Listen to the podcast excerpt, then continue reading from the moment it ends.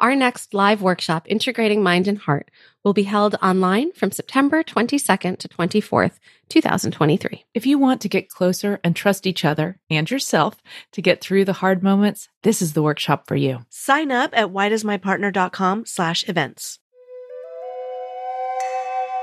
Welcome to the Connectfulness Practice Podcast. Here, we settle into the murky, tangled, and freaking hard parts of life to restore our relationship with the self so it can ripple out to the people we love, the work we do, and the world around us. If we can't fix what's wrong, then our grandchildren inherit it. In order to fix what's wrong, we have to talk about it. And we can't move that conversation forward if we're not willing to be real about where we are now. We have to push on the edges of what it means to connect. Otherwise, nothing will ever change. I'm your host, Rebecca Wong, and I'm here to guide you through a series of radically honest conversations about what it means to be truly human in all of its messy, beautiful, hilarious, and heartbreaking glory. In our collective effort of looking inward, we're starting to do the outward work to reconnect the world. While these discussions will guide you into the connectfulness practice, this podcast is not meant to be a substitute for the depth of work that you'd encounter with a licensed provider. If something in this episode touches you, reach out. That's where you initiate the ripple that restores relationships. You can learn more about my Connectfulness counseling practice and my online offerings at connectfulness.com.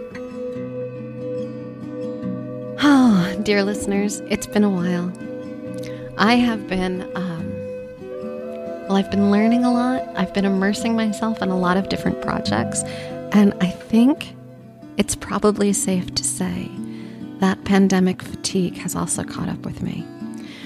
So I apologize that it's been a bit, and here I am. And I'm pretty excited to be back because I actually also have a lot of new stuff to share with you. So there's going to be a few episodes coming out real quick, and then I'm probably going to take a break for a while again. And here's why. Let me first start by telling you what I have coming out. This March and April of 2021, I'm going to be leading another section of my very popular six week online relational course called Supporting Your Relational Self. This course is based on the work of Pia Mellody and one of my teachers, Jan Bergstrom. And we are going to be leading, I think this is our fourth cohort through this through this course, and I would love to have you there. There's still a few spots available, so check that out. And then April 24th and 25th, I'm again going to be co facilitating an RLT, Essential Skills Relationship Bootcamp, with my amazing colleagues, Julianne Taylor Shore, who you might remember from a few past episodes, and our colleague, Victoria Isa. The three of us are gathering together. We did this back in October of 2020, and it was an absolute hit. It was totally phenomenal. We were completely full, and I expect that we're going to fill up again. I would love for you to join us for this two day online relationship bootcamp. You can come as an individual or as a couple. If you're partnered, I highly recommend bringing your partner. This is also a great place for therapists who are thinking or exploring or interested in the RLT model to come and really learn, really embody these teachings. Again, if you're partnered, bring your partner, and there are CEUs available for therapist professionals. You can learn more about both of those offerings at connectfulness.com slash offerings. But that's not it. I have one more thing that I want to tell you about. Jules, Vicky, and I we've been up to some stuff. We're currently in the midst of producing a podcast that we're going to launch this spring. And it's called the Why Does My Partner or the Why Doesn't My Partner podcast. You can learn more about it at whydoesmypartner.com or whydoesn'tmypartner.com. And there you can actually submit a question that you want us to answer. These are going to be short form podcasts. So think like 10 to 20 minutes or so, and we're just going to be talking about whatever these questions are like, why doesn't my partner? So you can learn more about that show at whydoesmypartner.com. All right, and so without further ado, I would like to introduce you to today's guest, Kelly McDaniel. So, I'm here today with Kelly McDaniel, psychotherapist and author of Ready to Heal and her new upcoming book, Mother Hunger, which is expected to be released in July of 2021. Welcome, Kelly. I'm so glad to be here. I've been looking forward to this time with you. Oh, I'm so, so glad. Where uh, we chatted months ago, it seems. Mm-hmm. And uh, in prep for this conversation. And I've really been excited to dive in here with you today. Well, and I can appreciate that you have a wonderful speaking voice, which mm-hmm. makes talking about something that can be somewhat sensitive so much yeah. easier. So, yeah. Um, thank you yeah. for sharing your gift with the world uh, and doing this podcast. Thank you. And thank you for sharing yours in, in the form mm. of writing and educating and, and teaching so many how to work through this really tough topic that we're about to talk about. Thank you, Rebecca. Yeah. So much of your work centers around, you know, there's a few different pieces that are coming up for me. I'm going to throw them out there, but then I want you to maybe put it into your own words. Good. Um, loneliness, Mm-hmm. disconnection, mm-hmm. isolation, um, dis-ease, um, all of the different things that we're trying to escape from. But mm-hmm. mm-hmm. it all centers back in the relationship, in the earliest relationships, and then how it affects us through life. That's what that's the essence of what I get from much of your work. But I wonder if there's more that you might add to that. I do think that's the essence of the work, um, which is the legacy of chronic disconnection or chronic loneliness, but not just the kind of loneliness that um, I think is part of the human condition. The loneliness that I'm writing about, the loneliness that I work with, is condemned isolation, which is actually not my term. That's a term from the researchers at the Stone Center in Wells, at Wellesley, Massachusetts, Jean Baker Miller wrote the book um, Toward a New Psychology for Women back in the 70s. And she identified a type of loneliness that she calls condemned isolation because shame is woven into that loneliness. Yeah. And so the loneliness is compounded with a feeling that I will always be locked in this loneliness because something is wrong with me. So there's no way out. I can't change this. And I think that is a really lifelong sentence of suffering if no one can help.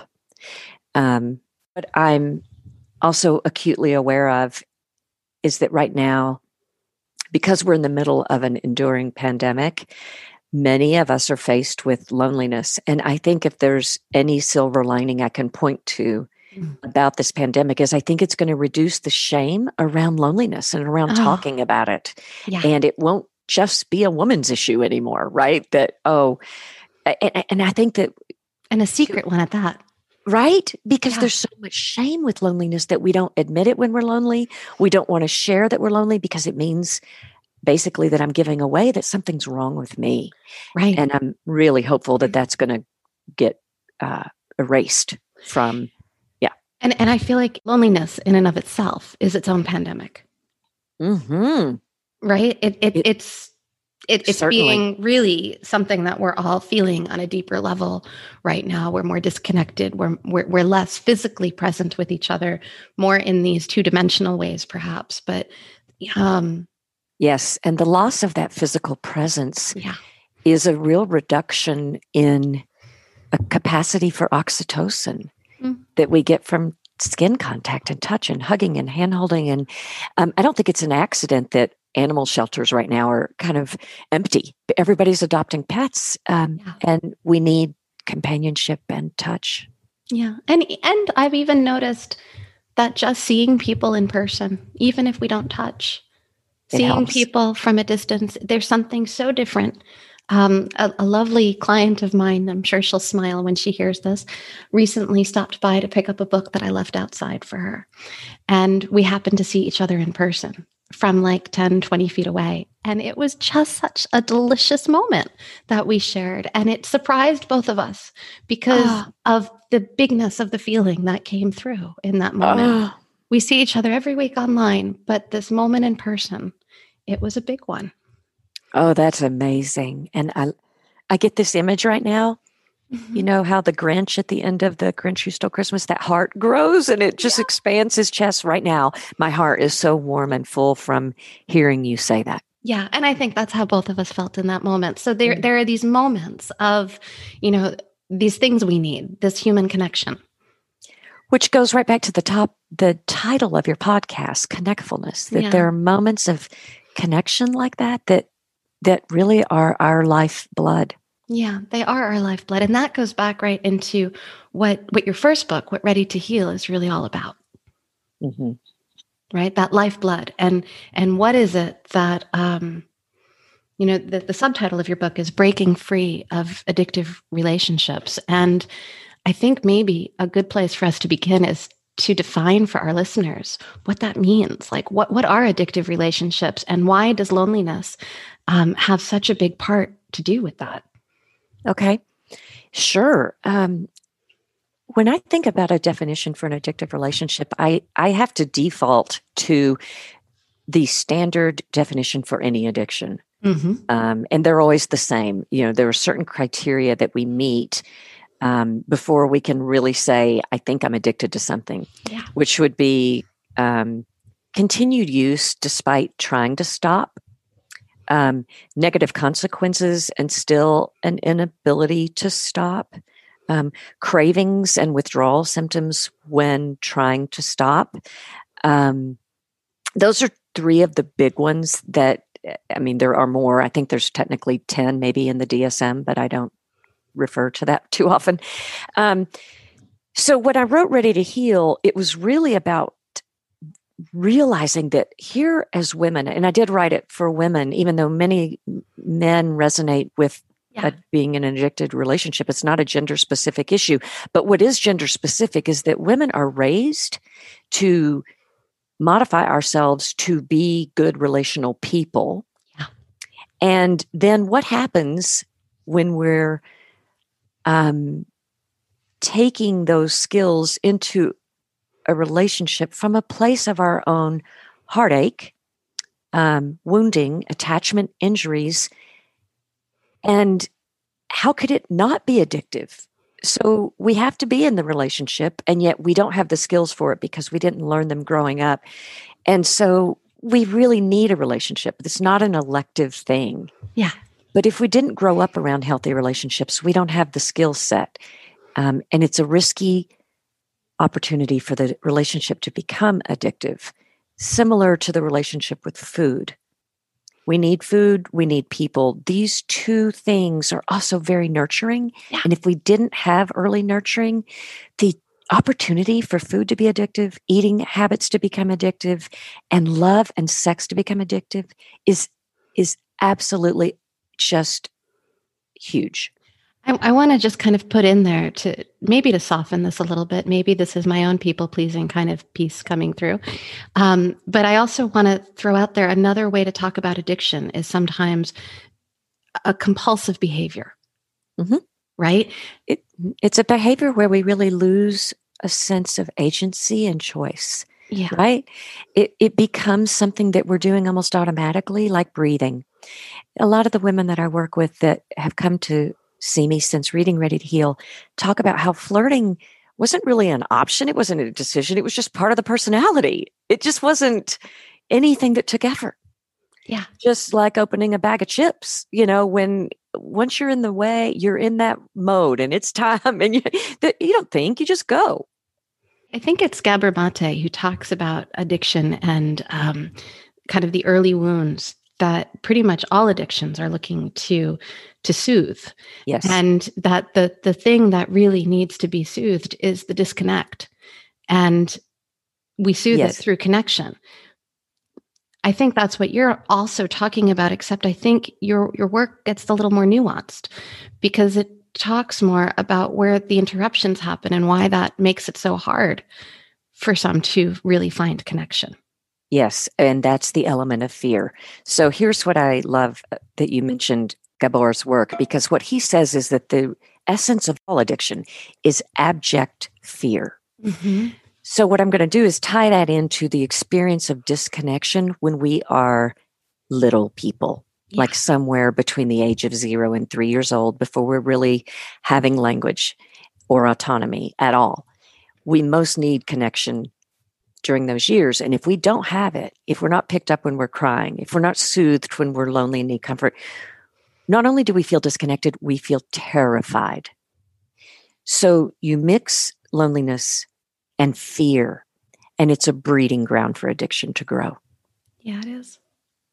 So there's nothing that prepares an infant, a human infant, for the solitary confinement of a crib without her mother nearby, without the heartbeat she's heard for nine months. She's just not designed for that.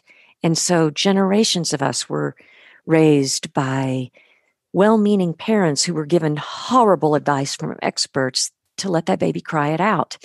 That's not only a disconnection, that's emotionally terrifying for the developing nervous system. That little baby already has the limbic system in place and can feel terror, but can't understand why, because the prefrontal cortex is not going to come online till about five, six years of age. So it makes no sense to this infant. It's purely, it means a death threat. Yeah. And on so many different levels, this infant is not able to regulate themselves. They rely, absolutely can't. Yeah. Absolutely cannot. Not even um, body not even temperature. Body, yeah. body temperature, heart rate, breath, all of it. like all of it is reliant upon being close to.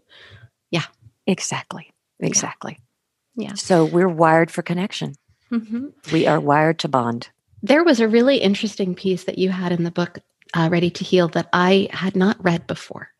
Mm. And that was about the difference, I think it was between female infants and male infants around, I think it was eight weeks old about when when testosterone starts kicking in in terms of a hormone for for um, babies that are born of the male gender um, and how that's so different in terms of what bio like chemically is happening in exactly. development.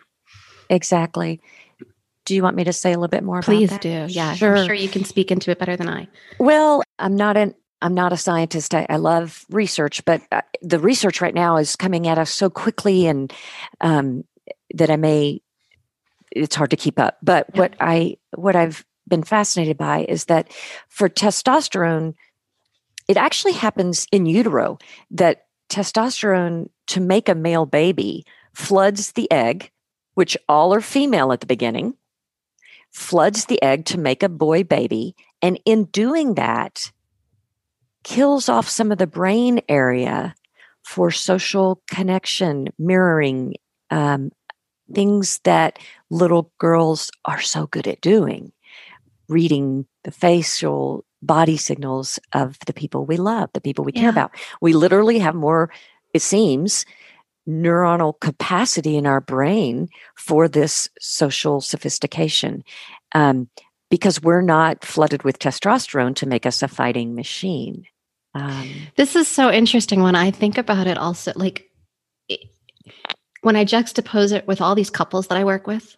Mm-hmm who come in, um, heterosexual couples who are coming in who are saying things like, why can't he be more emotionally intimate? Yeah. Yeah, exactly. Yeah. Exactly. I think it's just, um, and uh, I'll also give the little notation here that I raised a boy. So I have a front row seat to what happens to our little boys, even the ones that, okay, so mine was, I, I mean, he was being raised by an attachment expert. So there was no crying it out in the crib. And, and I nursed him till he weaned. And I did everything that the experts said to do. But I watched what happened to my boy when I surrendered him to the world and the school system and the playground rules where boys learn to be boys and boys have to survive the boy code and learn to learn what it is to be a dominant alpha male or not. And I think for heteronormative boys, the rules require such um, a loss of empathy. Yeah. Like you can't be empathic without being shamed, without being ridiculed. And so they lose what even if they're even if they're being nourished, even if those skill sets are being nourished, many lose them. Yeah. Um, and it's really tragic to watch. Mm. And I think it's tough being a boy. I mean, I think in our culture, we're grooming fighting machines rather than people that know how to be intimate and know how to connect. And, you know, we're preparing these boys for sports and then maybe someday for war. And that's just not a good lesson for preparing them for fatherhood or preparing them to be a partner. Yeah, I agree with you. And then we have these um, these girls, these heteronormative girls that are growing up. And and I think I just want to kind of make space here too in this conversation that there are so many more people these days identifying in a non-binary way Isn't that it? are really Yes, yes. challenging these binaries that we're talking about here. Mhm. And I just really want to make space and hold them too in this conversation. Um, And I'm glad because I think um, the risk with talking about my first book, Ready to Heal, that was written for women, and I did say in the book, and this was written in 2008, so Yeah. it's been a a while while, ago. um, that that some of the issues I'm talking about for cisgendered women here do apply for women who are lesbian, but lesbian women have uh, some real added issues when they are connecting in relationship and dealing with the love addiction that can come and be part of that relationship because both are carrying mother hunger. Both are carrying images around misogyny and what it means to be a woman and what it means to love a woman and what it means to have a female body. And it's just so um, very sophisticatedly complicated Yeah. And and then I think there's even more complications for people who don't necessarily who, who are more genderqueer or who, Yes, you know, totally. there- there's just there, there's a lot of other layers here. And So so, um the I- unifying factor that everybody can identify with, I think, is the feeling, regardless of where you are on the spectrum of gender, is the feeling of condemned isolation. Yeah. And shame. And Yeah. so I think that's where there's a common denominator that unites us. totally. And and um so much of that comes from the implicit messages we take on when we're growing up. Precisely. And I think this is a good time to define what implicit means Yes. versus explicit. So, Mhm. explicit messages, explicit memory, we have access to. It's part of our cognition, it's part of our left brain, it's part of our frontal cortex that's online. We Yeah. can usually know where that memory and belief comes from. There's an explicit memory. With implicit beliefs and implicit memory, those form before our language. So, if we're picked up and held and cradled as a little one, the implicit message is the world's a safe place. I'm a lovable person. Other humans feel good. That's not something we know consciously. It's just something that gets embedded in our cells. That's called implicit memory. And from that implicit memory of being held, we may have the implicit belief I'm worthy of love. Mhm. What you're talking about is many of us carry the implicit belief I'm not worthy of love. Yeah.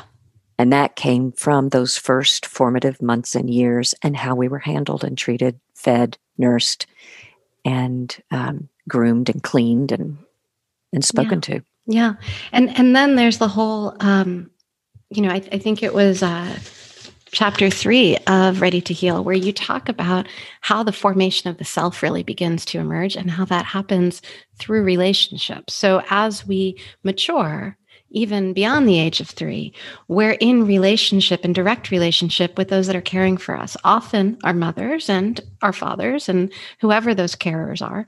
And in those relationships, we're learning who we are. We're learning our connection to ourself. hmm hmm In fact, we can't know who we are if we don't have those relationships.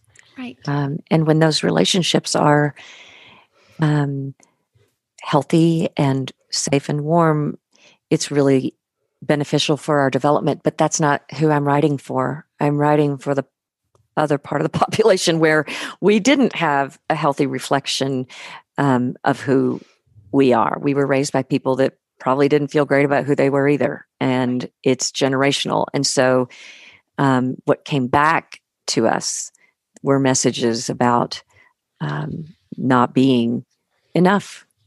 Yeah. And and those are the messages then that get internalized and that Mhm. we let then form adaptations to because it's our job to survive Precisely. as little beings. And so um, that isolation compounds the, ways in which we need to survive because we start to take on these messages that where not all of us is welcome. So we start to split off certain parts is a, a big piece of what I took from your book. Well, that's well said. did I did I write about that? You did. You did. You wrote about that. well, it's so interesting. I'm so glad I did because I know much more about that now than I did back then. But um, we do literally split off into parts. We have different selves. We have parts of ourselves that get frozen in time based on what might have been happening. So we all might have a little person inside who's kind of always walking around scared. Yeah. Then we may have a teenager inside who's always walking around really pissed off or very compliant. Um, and then I want to circle. I just want to note that to circle back because anger is one of those things that we get so many mixed messages around, and so I, I don't necessarily. I want to keep talking about these parts, but then I want to come back to this. well, I, I think anger is a, a good topic, especially related to my first book about addictive relationships, Yeah. because eroticized rage is Uh-huh. part of what happens. Like when we're dealing with chronic disconnection and we have to adapt parts of our personality to try to earn little bits of approval and love from our caregivers. Deep down, we're pretty angry about that. Yeah, we are. And if we can't know that we're angry, it's not safe to know that we're angry because it doesn't fit with being a good daughter or a good woman or a good person. Um, we're going to find other channels for that anger. And one way is to eroticize it. Mm. So, a lot of what happens in addictive relationships is uh, anger is being eroticized, and that can be a power play. So, A power flirting. play f- from a place where you feel powerless. precisely, you feel so disempowered. So, one way to get the power is to um, Eroticize it. flirt, flirt, Uh-huh. seduce, um, take an emotional hostage. Um, yeah, Wow. Yeah. Yeah. And and there's another big piece to this because um one of the things that's not happening for all of these parts that are living inside is that they're not really receiving much soothing from their carers right. or um, really being permitted to find much pleasure in their lives. Okay, I'm so glad you brought that up because the flip side of erotic rage that's acted out Mm-hmm. By flirting, seducing, the flip side is it's acted in. Yes. So, because there's no soothing for the deprivation, for the disconnection, the shutdown response is so thorough that there's a loss of pleasure. Yeah. So, for some women that find themselves in an addicted relationship, um, they really are so completely shut down to their body's sense of need and want and pleasure that their partner's the one that's doing all the flirting and seducing while they're just kind of frozen. Mm-hmm. They're there physically, but they can't really walk into the relationship because it would require too much of a self. And that self has been thoroughly hidden. Yeah. Yeah. Yeah. And and that comes back to the loneliness the child initially experienced. Exactly. The child learned early on that if I'm going to be able to survive in this family system, I'm going to have to disappear. And that disappearing act is so thorough that the self doesn't develop. And this is also why there can be so much ease and comfort with dissociative states of being kind of, I'm here, but I'm not here. I mm-hmm. lost track of time. I don't have much memory. Um, there's a lot of dissociating that goes on when we have to swallow who we are and not be present because it's just too unbearable. Yeah. And this happens mostly when caregivers, maybe they're not a tuned in caregiver, but that doesn't necessarily create a need for dissociation. Dissociation happens when there's chronic fear and toxic stress that comes from caregivers that truly are um, unkind, cruel, and abusive. These can be siblings that are scary. These can be parents that are scary. Whatever. But if you're if children are being raised with chronic toxic fear, autoregulation is how to cope. And I talk about this in Ready Mhm. to Heal. Autoregulation that's that's um, very evident that we can see is thumb sucking. You know, Mhm. that happens young, and it's a way that a child has access to calm his or her own Nervous, nervous system. system, Mhm. because there's no there's no co-regulating going on. Right. We can't co-regulate, and that's what we're actually designed for. That's So- the missing link is the That's the missing- co-regulation. Exactly, and so we sub what yeah. that's Mhm. the setup for addiction. Yeah. Is that when we learn so young to auto regulate, it's not a huge leap to continue auto regulating with food or to Mhm. continue auto regulating with fantasy of being rescued by Prince Charming Mm. or auto regulating with television or auto regulating with exercise and work, anything that'll soothe us. or soothe- masturbation or sex. That's right. Or That's right. whatever. That- masturbation and food are the first two things we have access to, mm-hmm. Mm-hmm. Yep. and fantasy. Yeah. Yeah. Yeah. And and all of these things can be really healthy. Sure. And all of these things can also be compulsively sought to seek comfort in that auto-regulatory kind of way when there's a deeper need that isn't being met or healed. Well said. And I, I, I guess I just want to emphasize that people come to see me for help. They come because they're not in that 50% of the population that has secure attachment. We're Yeah. not talking about those folks. Folks with secure attachment, they know how to enjoy the benefit of co regulation. They've grown up in it and they don't need to misuse masturbation or love or fantasy or food. That's not who we're talking about. The 50% of the population that has an insecure attachment style of some way, shape, or form, whether that's avoidant, anxious, or um, more disorganized, that's those are the folks that have been wired to auto regulate. And it's, a, I think it's so crazy that it would pathologize this behavior because it's pure survival and it's half of us, at Yeah. least. That's what the It's- science it's, says. at least I half think, of us. I think that's conservative, but that's what the science says. Yes. You know, I, I think another huge piece of this that um, that I really take away from so much of this work is how confusing these systems are to grow up in. Yeah. Yeah. And when you say these systems, I'm assuming you mean the system of patriarchy.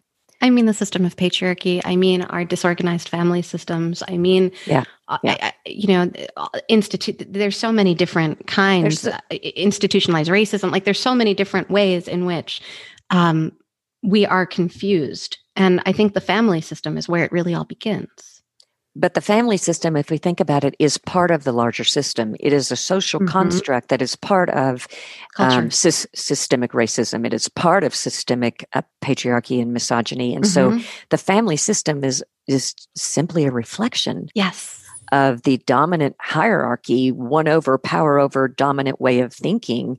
And it's just doing its best in this. The system's Right? trying to survive yeah and, Yeah. and so you know when i when i um, think about my own healing process and the work that i've done in my own life i can't help but also think about the generations that came before me and Right. what what was both passed down but also maybe even already healed before it was passed down to some extent right like some of the stuff that we are all confused by and working with and the system is is part of it's a part of the reflection of what's how that gets distilled through how that's filtered through generation after generation and it's not to point the finger at one individual and say something's Mm-mm. wrong with them but it is to kind of show up and learn how to understand what's happening Exactly. Exactly. I love how you say too that um, sometimes we inherit pieces that have already been healed. Our mother or our grandmother may have already worked through some of the Yeah. rigid, con- constraining ties of femininity training, right? The femininity training, in my opinion, teaches us that we must be good mm-hmm. to be worthy of love and we if we're too sexual then something is bad about us and yet we've got to be sexy to be worthy of love. And so there's a total double bind in here. There's Yeah. an impasse. Like you can't be those things. In Mhm. fact you're going to be one or the other. You're going to disappear in the middle and which this is why i think femininity training is a breeding ground for love addiction and women. Mm. And if we're lucky enough to have a mother or a grandmother that already worked her way through this terrible impasse and found a bit of freedom, found a way to like her body, found a way to enjoy sexual pleasure, found a way to enjoy being feminine, but also being strong and um, wise. That's a that's a huge gift that we inherit. Yeah. Many of the women I work with did not have mothers that worked through that or grandmothers that worked through that, and I think it's a really tough deal. Um, but that's a neat thing that you say that that Yeah. if we get to we get the benefit of ancestors that might have worked through that. And and we we also have some ancestors that might have done some of the work, but not all of it. Sure. or have done some but not other right like so they might Yeah. have worked through certain burdens but not other burdens and so you know we we get a mixed bag we we have humans raising humans We do. Yeah. So maybe our mother worked through some issues around career, but now that now we got that inheritance, now we got to work through the stuff on our body, right? yeah Yeah. or the food or the sex or the whatever the thing is that's coming up yeah and and so much of it in many ways i think comes back to power or powerlessness and how that's wielded Yes. Yeah. Yeah. And power is really um, mismanaged often Yeah. in the world we live in. And so it doesn't, it's not surprising that it is mismanaged in our families. yeah and there's a lot of really covert ways that that power gets mismanaged in our families Mhm. Um, you talk about some of that, um, especially when you're talking about things like covert sexual abuse, not the overt Right. sexual abuse that many of us are really familiar with when Right. we think about sexual abuse or incest or stuff along those lines, but the more covert forms of sexual abuse that happen within families. Do you want Yeah. to talk a little bit about that? I'd be happy to. Um, in clinical circles, we talk about covert sexual abuse, covert emotional abuse as enmeshment. Mhm. So some of your um, listeners may be more familiar with the term enmeshment. What I'd like to emphasize is Mhm. that with covert sexual emotional abuse slash enmeshment, Enmeshment. what we're really dealing with is a paradigm where the psychological relationship between parent and child gets inverted. Mhm. Okay. So the parent looks to the child for soothing, for affirmation, for companionship. And those things uh, get loaded onto the child who's trying to grow up and grows up realizing I have to take care of my mother or father Yeah. emotionally, um, physically by hanging around the person, um, psychologically by bolstering them, cheering them up, caring for their moods. So, what this does, in fact, even if there's no inappropriate touching, is it forms a psychological emotional marriage where the child feels responsible for the well being of the parent. In other words, the child becomes the parent's partner instead of the parent's actual partner. Now, this can happen when a parent has a partner or not, because many people rely on their children because it's a shortcut, really. You know, the children already ch- children already adore you. Mhm. And so how wonderful. And so for for parents who have not had the capacity yet to develop emotionally, Yeah. they're not yet mature. So they've been arrested themselves emotionally. They don't know how to make friends. They don't know a safe, good way to feel powerful and feel good about themselves. Very easily take on their children as an emotional partner. yeah. And what will happen with these children, they'll grow up and have symptoms of incest survivors. Um, they they present very similarly. They have no boundaries. Um, this comes out in sexual, romantic relationships and friendships. And many kids who have grown up this way will delay having close friends or partners because they feel on some level they're betraying their parent. Mhm. So it's a it's a tough deal and it's very covert because it looks like, oh, I've got such a cool mom. She's my best friend. We even romanticize it in our culture by saying mini me, my little bestie. You know, it just kind of makes me crazy. Yeah. Um, And so, it makes it really hard to identify. yep, right? especially when pop culture is romanticizing it. Yeah. Yeah. Yeah. Yeah. And and then there's the comment, well, so many other people had it worse than me. Right. So um so I Right. can't really see the thing that's happening in my life or to me. Um Precisely. And the truth is that uh, early on, a, a, a developing child who is kind of the apple of their mother or father's eye, the Mhm. chosen child, at first that feels pretty darn good. Yeah, it does. It feels like a privilege. It feels special to be chosen. We all want to be the favorite. It, it takes a long time to identify this form of emotional um, hardship. Yeah, But it, it truly is a boundary violation. And that's truly. that's why so often um, on the other side of it, there's that ick feeling. there is an ick feeling, especially when, as an adult, um, if you've experienced enmeshment and you try to get close to someone, Yeah. you might feel really icky. As you get older and your parent starts spending the same, has these needs from you, it starts Mhm. to feel icky. You Yeah. just kind of feel like you're having an allergic reaction. Yeah, and it, one of the things you mentioned in the book that I thought was was really important is that that ick feeling is Mhm. actually a feeling of shame, and it's a feeling of shame that the parent should have felt. Precisely. They're not feeling it because they don't know they're doing anything inappropriate. So we carry that for them.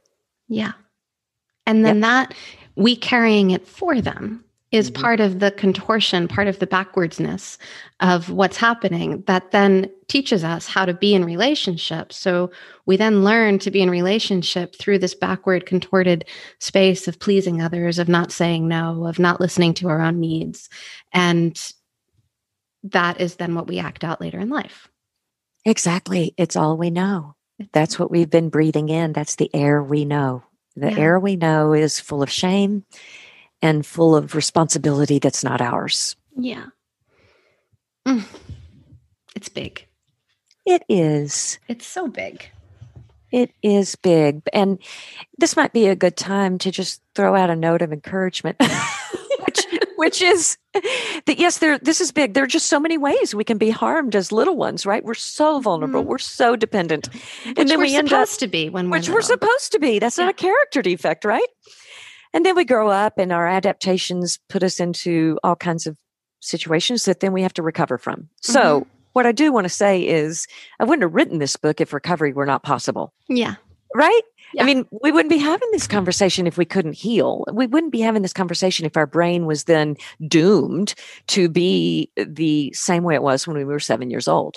Right. So, Right. anyway, Yeah. we- Well, so so that might um, guide us right there. Is is that maybe that's a huge piece of this conversation that Mm-hmm. once we start moving through recognizing that this is part of the issue and that maybe we're not defective and maybe we are lovable and um, we just never were really taught that then what Well, great. And first of all, even realizing that, Yeah. even realizing that that there is a reason why we do what we do is is really such a breath of fresh air. And what I have found is that our brain, the minute the brain has a name for what we're doing, which is why even though love addiction's not a great name, Yep. because really it's just not. Um, it it's so helpful if it identifies a pattern and the brain once it captures the name starts to do what the brain's going to do which is heal the brain is designed to heal Uh, i mean the minute we get out of our own way healing is going to start to happen but we can't get out of the way until we've got a term which is why i guess we're pretty familiar with that phrase if you name it you tame it there's so mm-hmm. much truth in that which is why i've also come up with the name mother hunger because i think the minute a woman hears that term yeah when I've seen this over and over in my office, there's a thud in the middle of the room. well because it's recognizable Yeah. Like, Yeah. that's it. yeah And so the whole body loves that. So when we're talking about what do we do next to recover and to heal, Mhm. you've already identified the biggest piece, which is okay, we just realized that the reason we have an addictive relationship might not be because we're broken. right may not be because we're defective. So you've already done some of the work right there. Then, yes, how do we heal from this? And I, I think there's a couple of ways we can talk about that, which is we could get very specific about how to heal from love and sex addiction, because that's what the Mhm. first book about. Or I could talk more generally, maybe both, about what healing is actually doing. What we're actually doing in attachment language is earning the secure attachment we didn't have as children. the one that's really our birthright Exactly. Mhm. Exactly. Can, can I back us up just for one second before we talk about that Yeah. because there there's one paragraph or so in your Mm. book that I just I think is really relevant right here and and I had highlighted it and put sticky notes all over it and I think Oh. I had intended to share it. Um, what you wrote was that shame is the unbearable feeling of being unworthy of connection. It's the feeling of being shut out of connection because something about you is defective.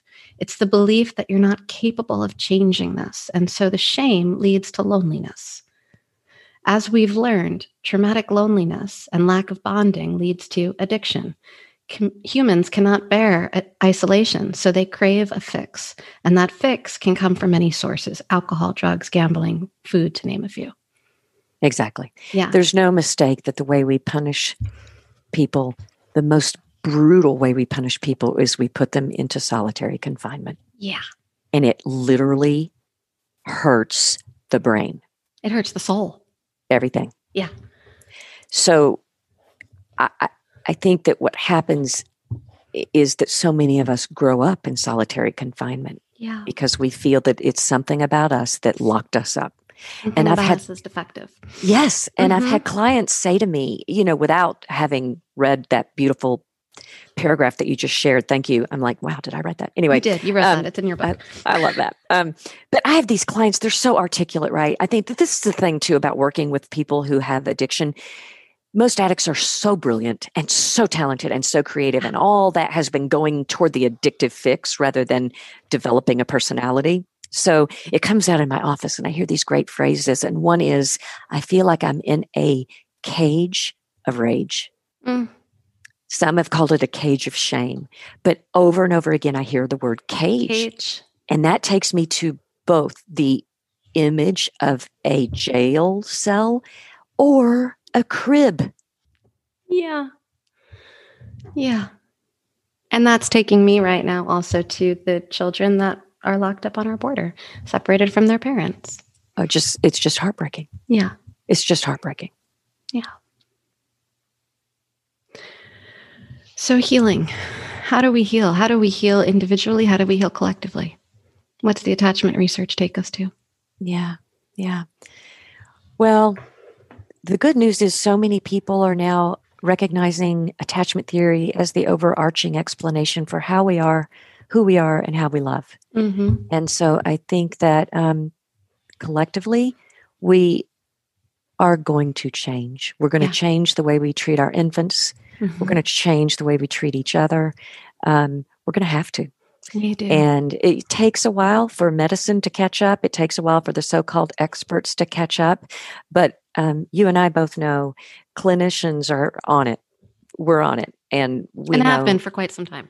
we have. We totally have. And um, and hopefully more and more parents will quit listening to misguided experts and be able to find the growing number of resources that help us go back and find the wisdom we lost, Mm-hmm. find the wisdom that was buried, find the wisdom that's deep within us that says we belong to each other. Our babies want to be near us. Yeah. Yeah.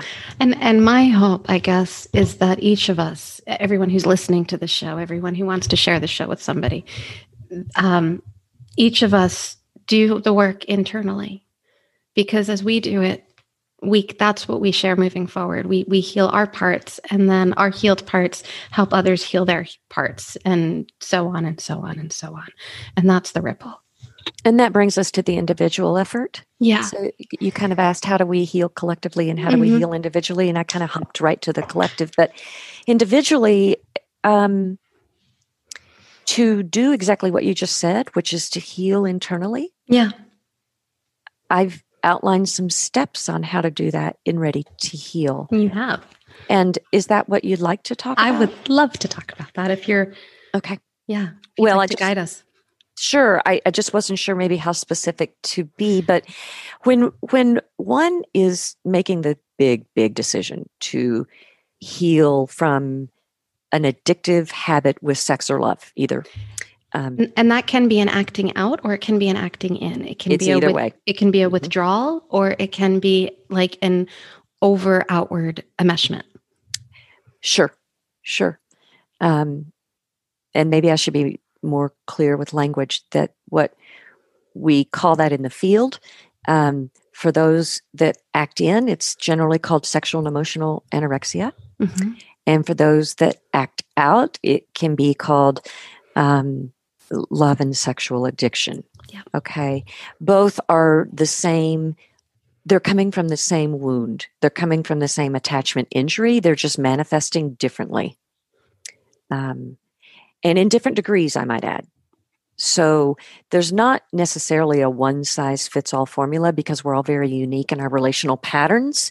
Um, but there are some things that I've learned over the years can help us cultivate a new sense of attachment within ourselves Yeah. so that we quit looking for it from someone else or we come out of that deprived, anorexic, socially isolated place.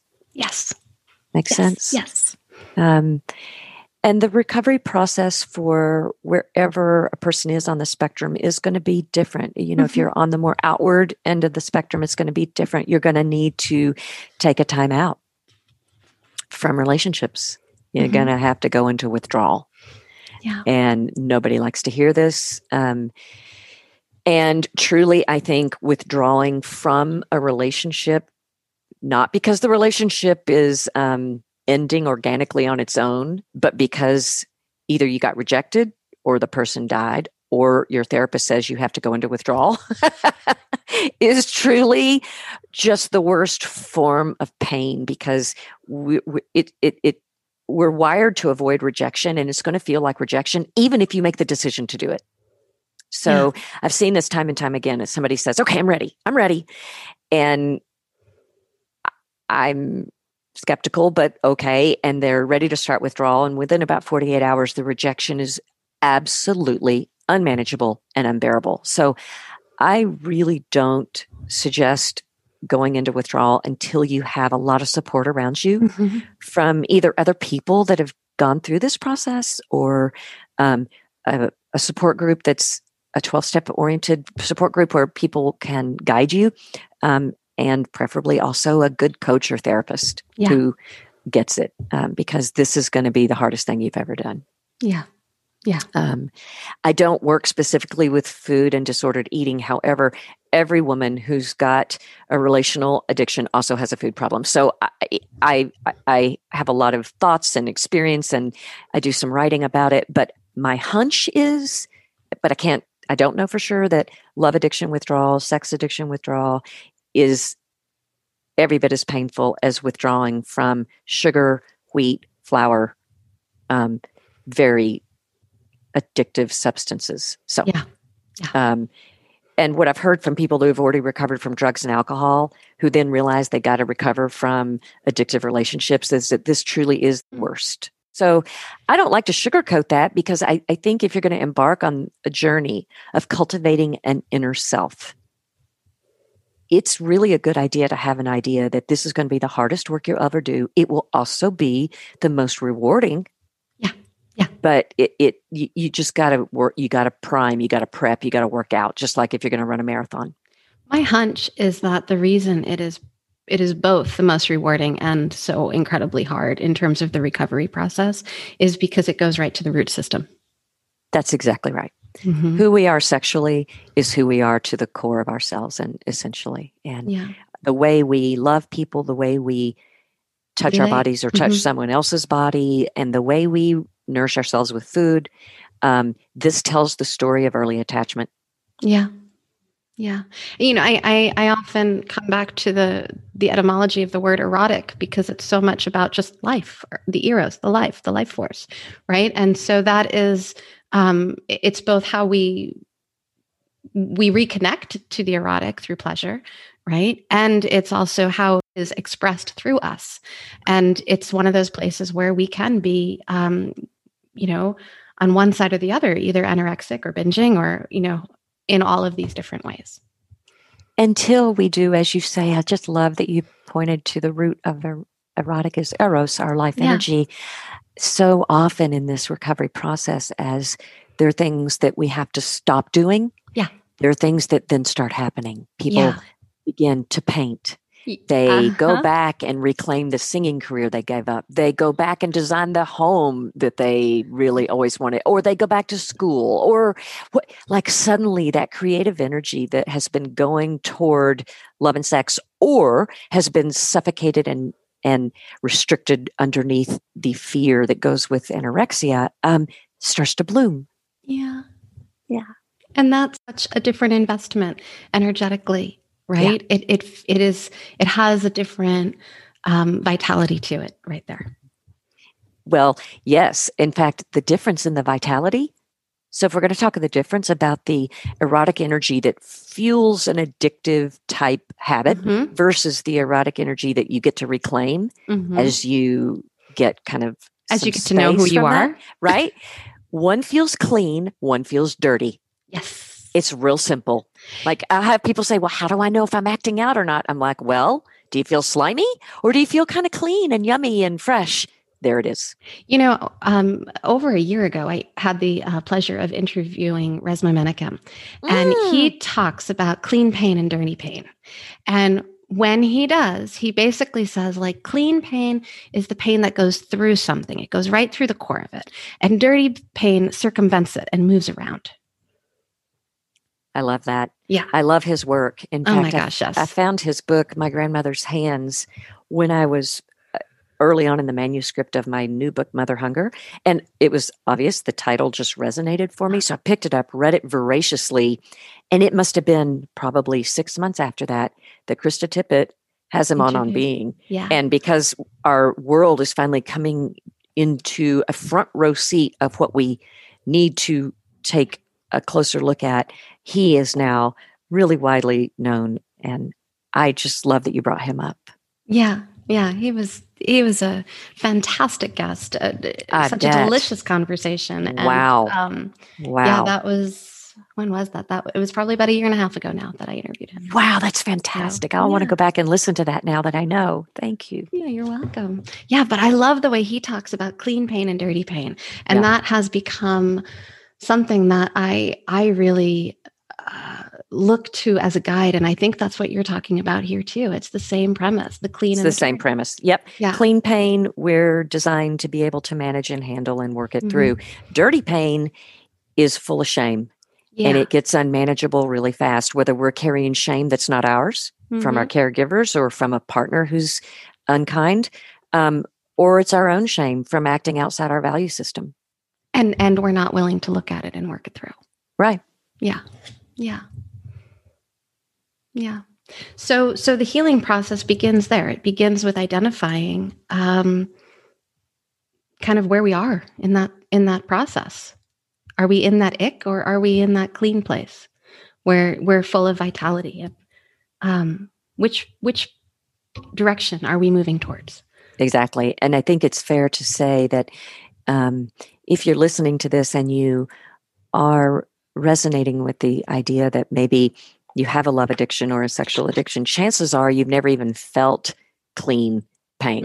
You've mm. only felt dirty pain and it feels normal. And so it takes a while to even differentiate. And my experience is that sometimes until a withdrawal period of some time, whether it's 30, 60, 90 days, there's no distinguishing clean and dirty. Uh, It just, it's too woven together. The fabric is too tight. Yeah. But once a withdrawal period is able to kind of um, fit into your life, Mhm. then you start to have glimmers of what clean pain feels like. Mm.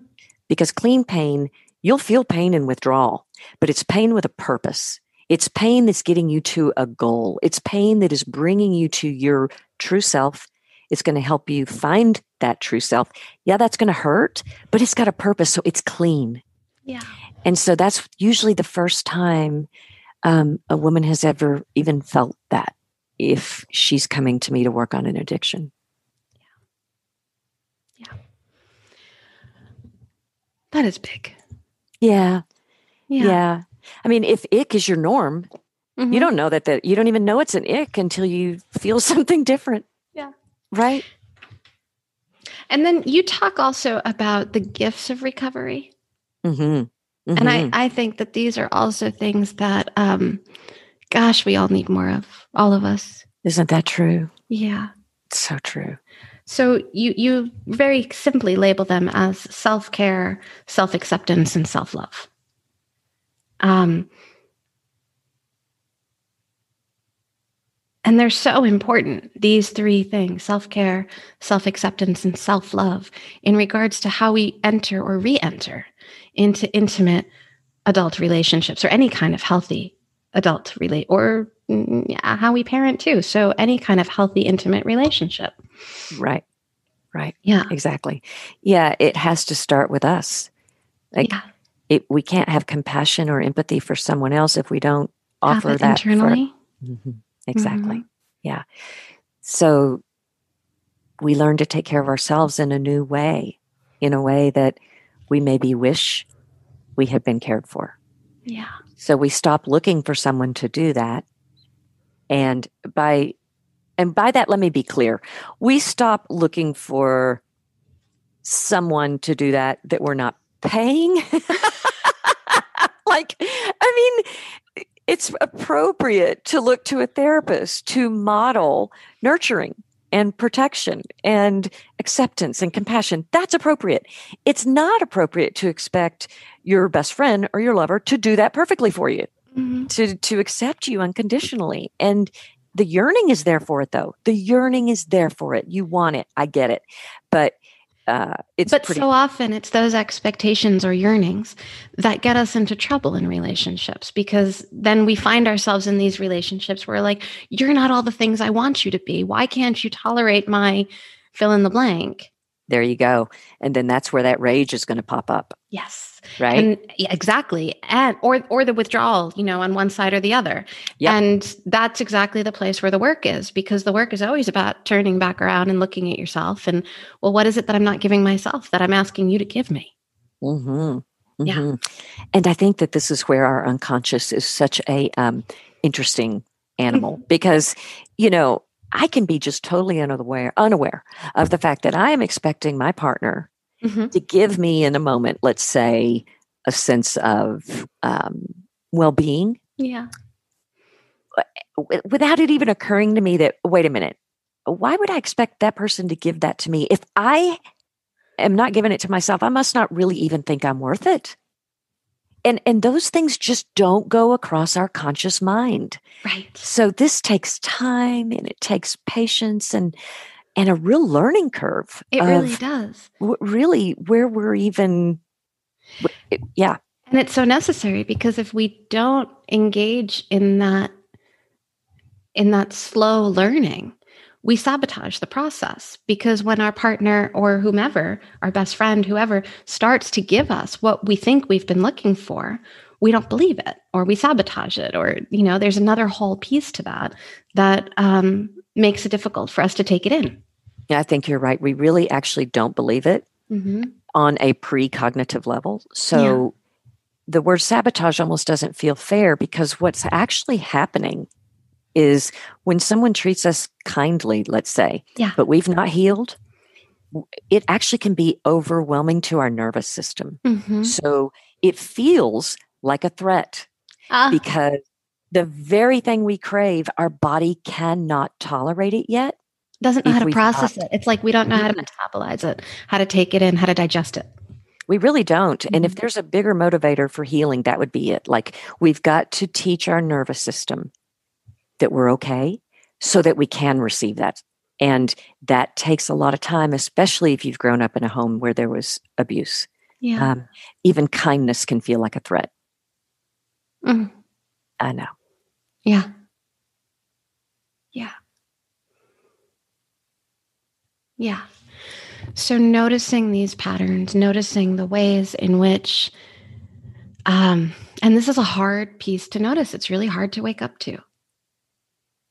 This is really hard to wake up to because what we're waking up to not only is the reality that maybe the life we've been living we didn't actually choose, because mm-hmm. we don't have enough of a self to choose it. We're waking up to grief. We're waking up to profound grief of the childhood we lost, most of the adult dreams that we didn't create or have. And maybe we're waking up to the fact that we've also passed this on to the next generation. So, what I find is that when women embark on this healing, part of what freezes it is coming face to face with grief. You know, what's interesting though, because I, I I'm, I'm, a few other conversations I've had on the show are, are, coming into my mind as we're talking about this. And um, gosh, I've had such a wonderful collection of people. Emily Nagoski has mm-hmm. joined me, and um, we talked about uh, sex and burnout and all these different pieces. And one of the things that we ended up talking about was that really to get to a place of a lot of pleasure in our lives and in our sex lives, we need to walk through grief.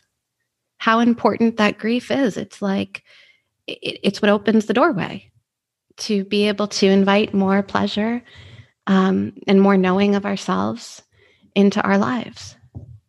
It's so true. It's so true. I mean, if we're going to run away from grief, Mm-hmm. which makes sense because we don't have a culture that invites us to grieve or and grief takes time and it's messy and it's anyway so I or, get, or that models how to grieve and right we don't have that rituals around grief or, and I'm going to say more about that in just a 2nd mm-hmm. um, but to to talk to your point about pleasure like if we're running from the pain of grief we're also losing pleasure like yes, you can't yes dumb you can't kind of numb one out and not lose the other one too so she's exactly right about that yeah. But part of healing is facing pain and that's going to bring a huge capacity for pleasure yes so so i just want to say yes yes yes to to what you just brought yeah. up but i want to talk a little bit about this place that, that, that there's, there's no place to go grieve and i think when we're talking about um, the attachment injury that is beneath an addiction yeah we're really talking about disenfranchised grief,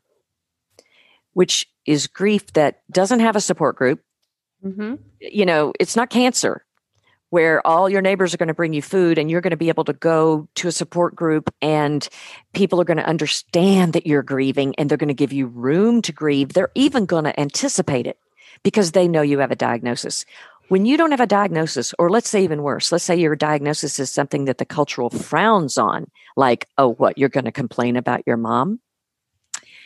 Um, We're not allowed to talk about mom. We can't do that. We no. can't do that. And no. so this is such a this is such a real problem for yeah. healing an attachment injury because there's no place to talk about it.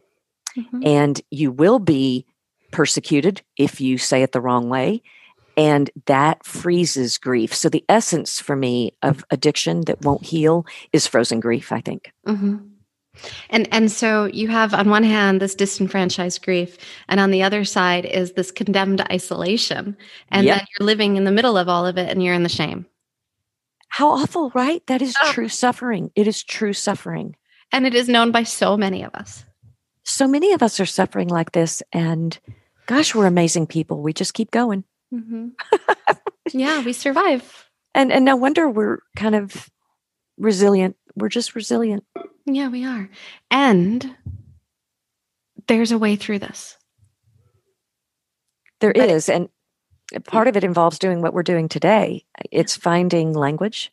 Mm-hmm. It's sharing the language, yeah. talking, connecting, um, so that the shame comes out from hiding so mm-hmm. that anyone who's listening who hears something that's like, oh, that's it, mm-hmm. feels an instant sense of relief. Yeah.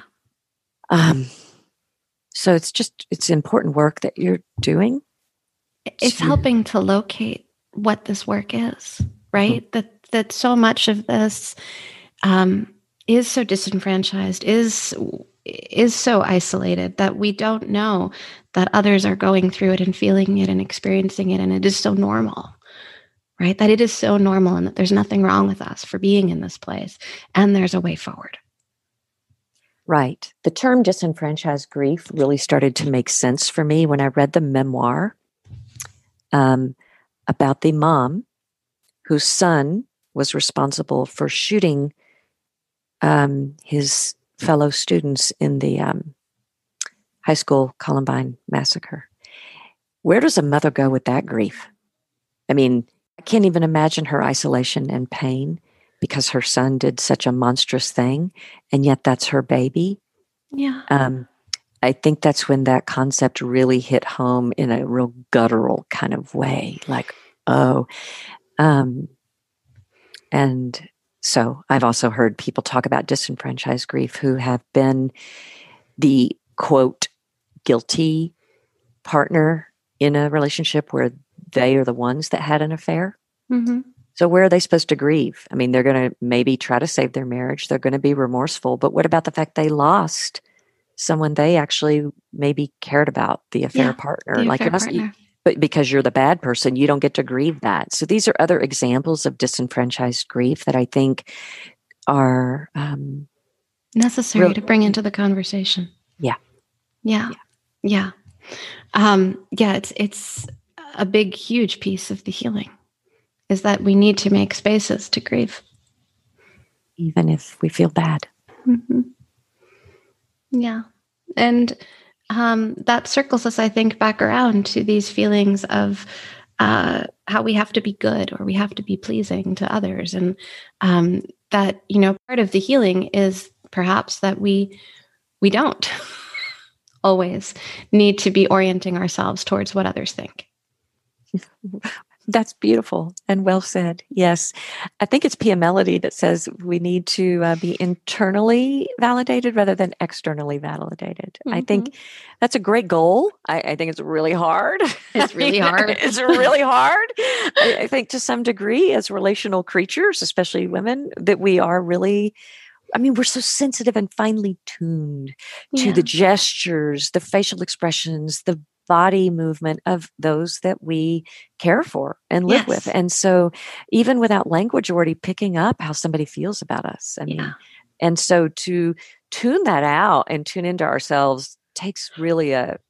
Well, a I wonder if it's about tuning it out or if it's about tuning in, right? So that we can pick up on what's the information that we're getting from the outside world. And are we also paying attention to what's happening inside? I think you're exactly right. I think in a healthy, um, recovered kind of way, there's a capacity to do both. Yeah. But the women I work with, before they've tuned in, have to almost tune out first. Mhm. which is why withdrawal is so effective because you literally have to tune out. Yeah. Now, obviously, if you have children in your care, you can't, but you have to tune out from a partner Mhm. in order to tune in for the first time. Yeah. And then later, you can hold both, but not usually at the beginning. Yeah. Yeah. That's hard work. It's really hard work. Yeah. Yeah. Yeah. Kelly, where can folks that are interested in um, learning more about this or finding resources to deepen this piece of their work go to learn more? Where would you direct them? Would you direct them to your website? To Mm, Well, let me just be clear. Um, if they want to learn more about um, which part of what we've oh how to heal love addiction, well, so so I, I mean, I think I think your book, Ready to Heal: Breaking Free of Addictive Relationships, and your upcoming book, Mother Hunger, are amazing resources that folks should begin with um, for much of what we're talking about in today's conversation. if you are listening to this and you want more help for having grown up, missing so many things that you needed, find a therapist who is one, attachment oriented, Mm-hmm. two, somatic trained. In other words, they've done some training on the body On the and body. trauma, like with Pat Ogden or Peter Levine's model. And um, three, that they have a sense of how to do EMDR with an attachment focus. So that's Laurel Parnell's work, Dr. Laurel Parnell. She has taken the standard EMDR protocol, which is great for trauma, but really expanded it to include attachment, which is better for complex trauma. And what Yeah. we're talking about is complex trauma here. Yeah, we are. Okay. Yeah. Yeah. So hopefully that helps. That does. That does. And then if folks want to follow you, I know you're pretty active on Instagram. I am. I'm doing my best. I'm learning. I feel so um, humbled many times. but I'm, I'm, it's some days it's creative and kind of fun. Yeah. Yeah. Yeah. But I am posting. I'm posting regularly um, quotes from my new book and um, and just relevant quotes to addiction and mother hunger. Yeah. And what is your um, Instagram handle? I'll put it in the show notes, but Oh, so folks can just go right there right now as they're listening and they can find you and follow. it's Kelly McDaniel Therapy. Perfect. So it's that little A sign and then Yeah. Kelly McDaniel Therapy. Yeah. Wonderful. And we'll make sure to have a link in the show notes that you can easily just click on to find your way there. But that would be a great way for folks to follow your work and to to stay abreast of um, kind of the, the beautiful teachings that you're putting out into the world. Thank you. I think for now it is definitely the best way. I have hopes that maybe next summer or late spring, even some of what we talked about around disenfranchised grief, and Mhm. maybe there's a, a way I can put some groups together for people that resonate with mother hunger to Mm. talk with Yeah. each other. But we'll see. Yeah. Yeah. Get the book published first. Yep. Yep. Yeah. Yep. One thing at a time. Yeah. but I think that would be something that's well received by by this community here on earth. I think it's necessary. I think it's Yeah. necessary. It may not be me that does it, but it's necessary. it is. So, it's um, necessary. It is. It is. Yeah. So I so appreciate your interest in my books and Yes. and in talking about connection and disconnection. And I would love to have you back on closer to when you're publishing Mother Hunger to talk really deeply about what exactly Mother Hunger is. Oh, that would be delightful. Okay. That would Thank be you delightful. so much. Thank you so much for having me and for your really sophisticated questions. Thank you for joining me. All right, friends, that's it for today. But before you go, I just want to remind you to check out my six week online course, Supporting Your Relational Self, and my two day online relationship boot camp. Both are available at connectfulness.com slash offerings. And also, don't forget to go over to whydoesmypartner.com and send us a question for the new podcast. Can't wait to hear from you, and I look forward to seeing you again pretty soon with another episode. And if you want to support the ongoing production of this podcast, the best way that you can do that is to simply subscribe and rate the show on Apple Podcast or your favorite podcast platform. And then share it with folks. Let them know what you liked and why you liked it. I would greatly appreciate that. I want to express my deep gratitude for Sarah and Chris Ferris, the musicians behind the beautiful soundtrack for the Connectfulness Practice podcast. They recorded and mixed the soundtrack at Kidney Stone Studio. This podcast is produced by me, Rebecca Wong, and copyrighted by Connectfulness Counseling. Until our next episode, take care, stay healthy, be well.